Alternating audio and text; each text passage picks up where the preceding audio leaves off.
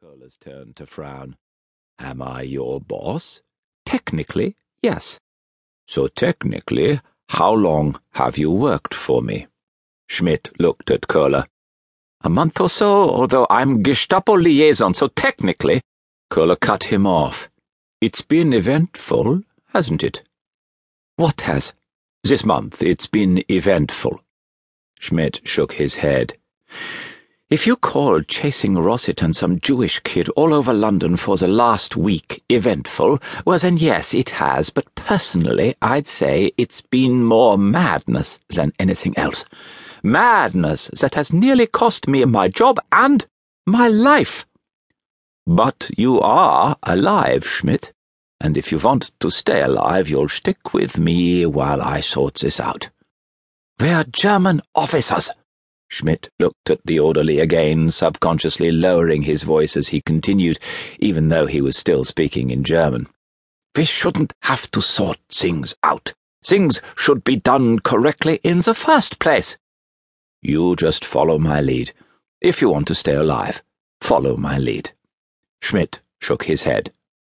When this is over, I want out of your department. I want out of your department, sir. Koehler replied, then regretted it. I want out of your department, sir. I can't operate like this. This way that you work, breaking rules, running wild. I can't do it. I want out. If you give me your word, I can go. I'll do as you say.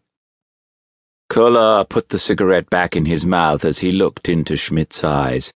He pondered the offer, taking the time to take a deep drag and weigh up his options.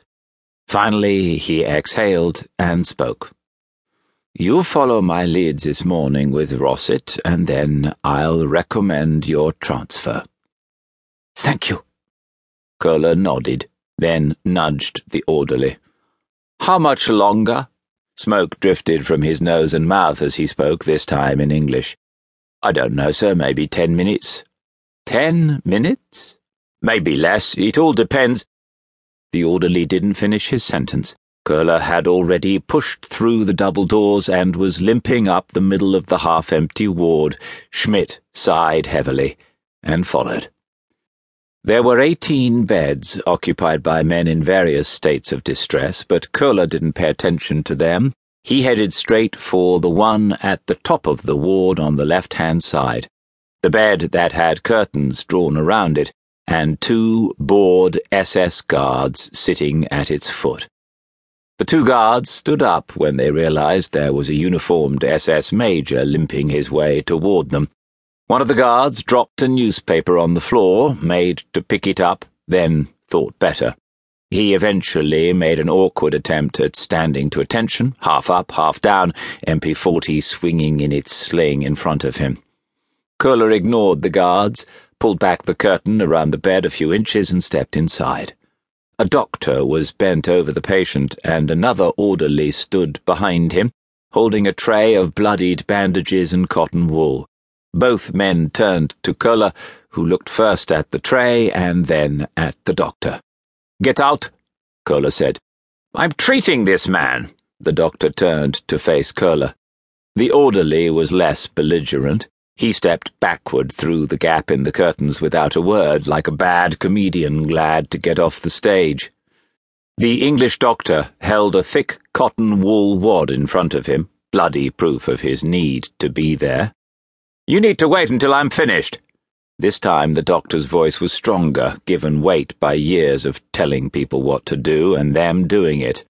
Get out, repeated Koehler flatly. I'll do no such thing. I'm Schmidt. Schmidt appeared through the curtains and stared at the doctor. Herr Major, take the doctor outside, Koehler said in English for the doctor's benefit. I'm treating this man. You can't just walk in here. I refuse to leave. This man is my patient. He. And shoot him?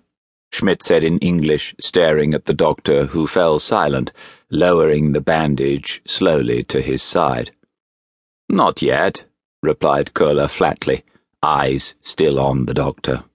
The doctor looked at Schmidt and then at Koehler and quietly stepped out through the curtains.